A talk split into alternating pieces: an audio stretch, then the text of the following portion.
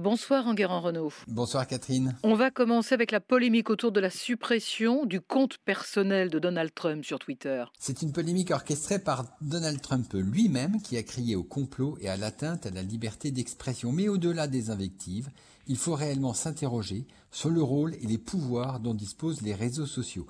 Twitter a justifié la fermeture du compte par le fait que Donald Trump a enfreint ses conditions générales d'utilisation.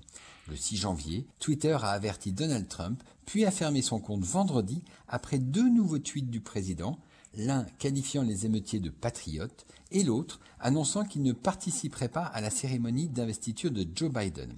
Pour le réseau social, ces messages sont susceptibles d'encourager les gens à reproduire les actes criminels qui ont eu lieu au Capitole le 6 janvier 2021. Mais Twitter a le droit de faire ça ? C'est la question de fond. Un règlement général d'un réseau social a-t-il plus de valeur juridique que la Constitution américaine qui protège la liberté d'expression avec son premier amendement ? Les tweets de Donald Trump sont incontestablement dangereux. Ils ont sans aucun doute conduit aux émeutes du 6 janvier, mais ils ne sont pas contraires au premier amendement. Les juristes estiment que Twitter est dans son droit, car le premier amendement protège les citoyens d'une censure des seules instances gouvernementales.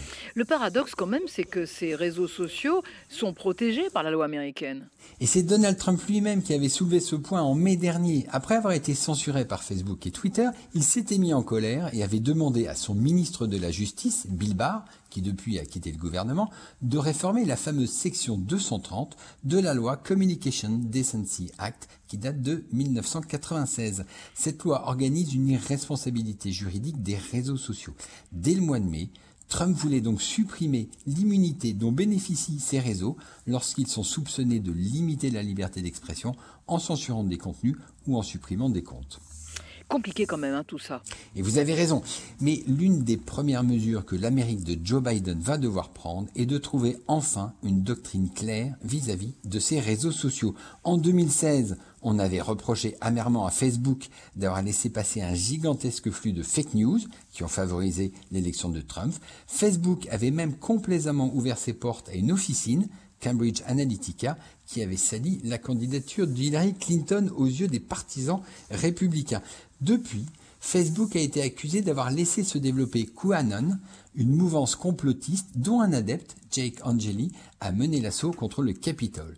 Et pendant 4 ans, on a reproché à Twitter d'avoir été le canal officiel du président Trump et ainsi de lui avoir permis de contourner les médias traditionnels. Et aujourd'hui, on leur reproche exactement l'inverse. Et oui, aujourd'hui, on leur reproche de censurer ce même Donald Trump. Devant cet imbroglio, une seule chose est évidente, on ne peut pas laisser les réseaux sociaux décider eux-mêmes de leur conduite. Les Américains doivent fixer les bornes de leur action et les règles auxquelles ils doivent se soumettre. Ni trop laxistes, ni trop sévères.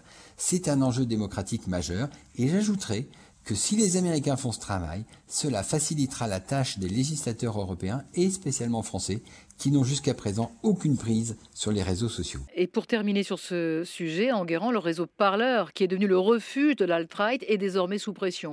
Oui, ce réseau qui ne filtre aucun contenu et qui donc est très utilisé par les soutiens les plus extrêmes de Trump a été retiré à la fois du magasin d'applications de Google et celui d'Apple. De son côté, Amazon, qui héberge ce réseau dans son cloud, vient de l'exclure, ce qui coupe de facto son accès.